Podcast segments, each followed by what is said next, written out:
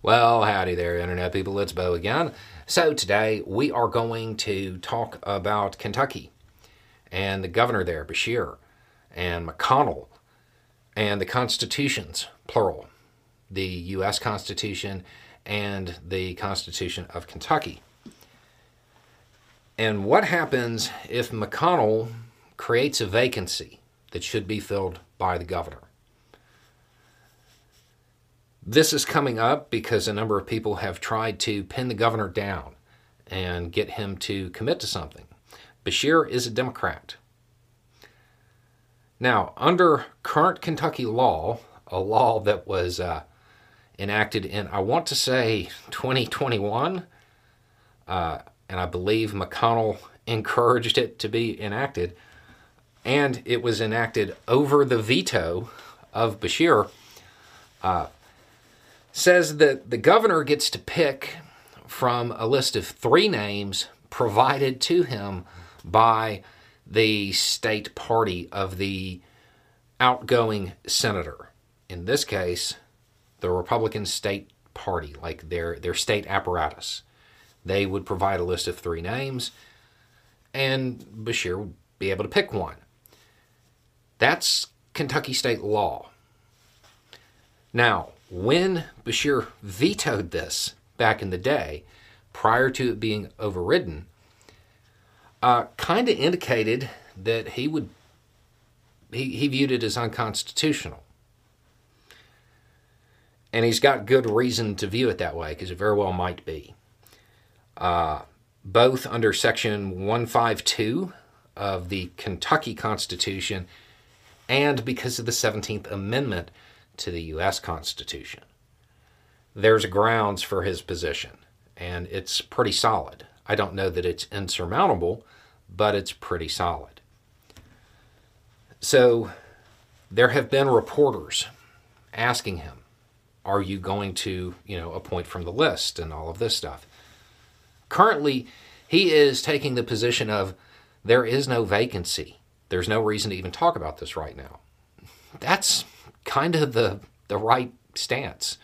That is definitely the right move. So for him, not just politically, but also for McConnell. McConnell is elected. The governor of the state should not put out signals that he's ready to replace him. Especially a governor of the opposing party. It's bad politics to do that. So his stance of there isn't a vacancy, we'll talk about it later, that is the right stance, regardless of the constitutional issues at play. I have a feeling the reason he's saying that is because the answer is no.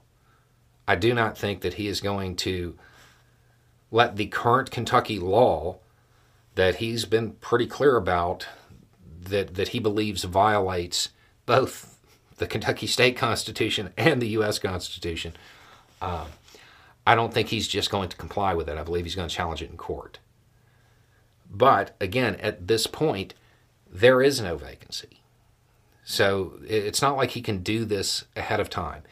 And it wouldn't make a whole lot of sense to say you were going to do it when you may never have the ability to do so.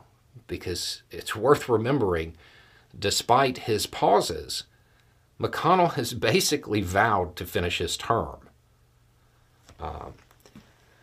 So I would expect a whole lot of commentary about this and a whole lot of news outlets diving into this issue and trying to guess how the courts are going to rule if it does get challenged. I would just remind everybody that it's Kentucky. Things change real quick. So I would wait to see how this plays out before you get terribly vested in the storyline. Because 1, there may never be a vacancy. And 2,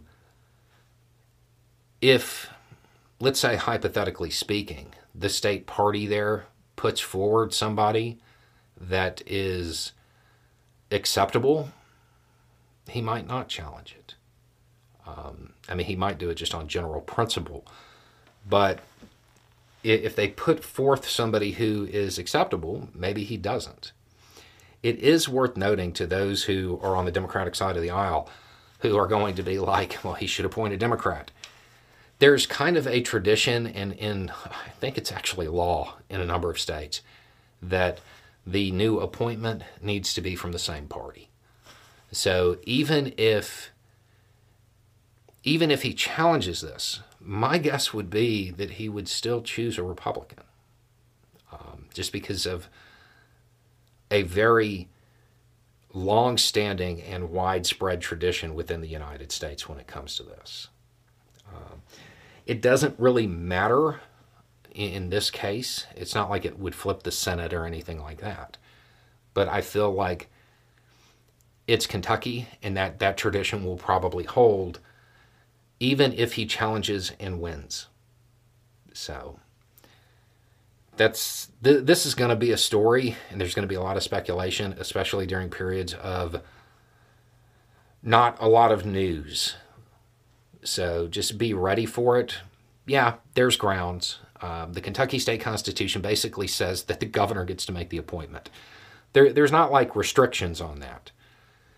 And the whole point of the 17th Amendment, when you really get into it, a big part of it was to take power away from basically the party bosses. Take the power away from them and put it in the hands of the voters. Given the fact that this is saying that the party bosses who aren't elected are going to get to make the decision, I think there might be an argument there too. So if this comes up, I imagine it'll be litigated, but I wouldn't worry about it too much until it does come up. Anyway, it's just a thought. Y'all have a good day.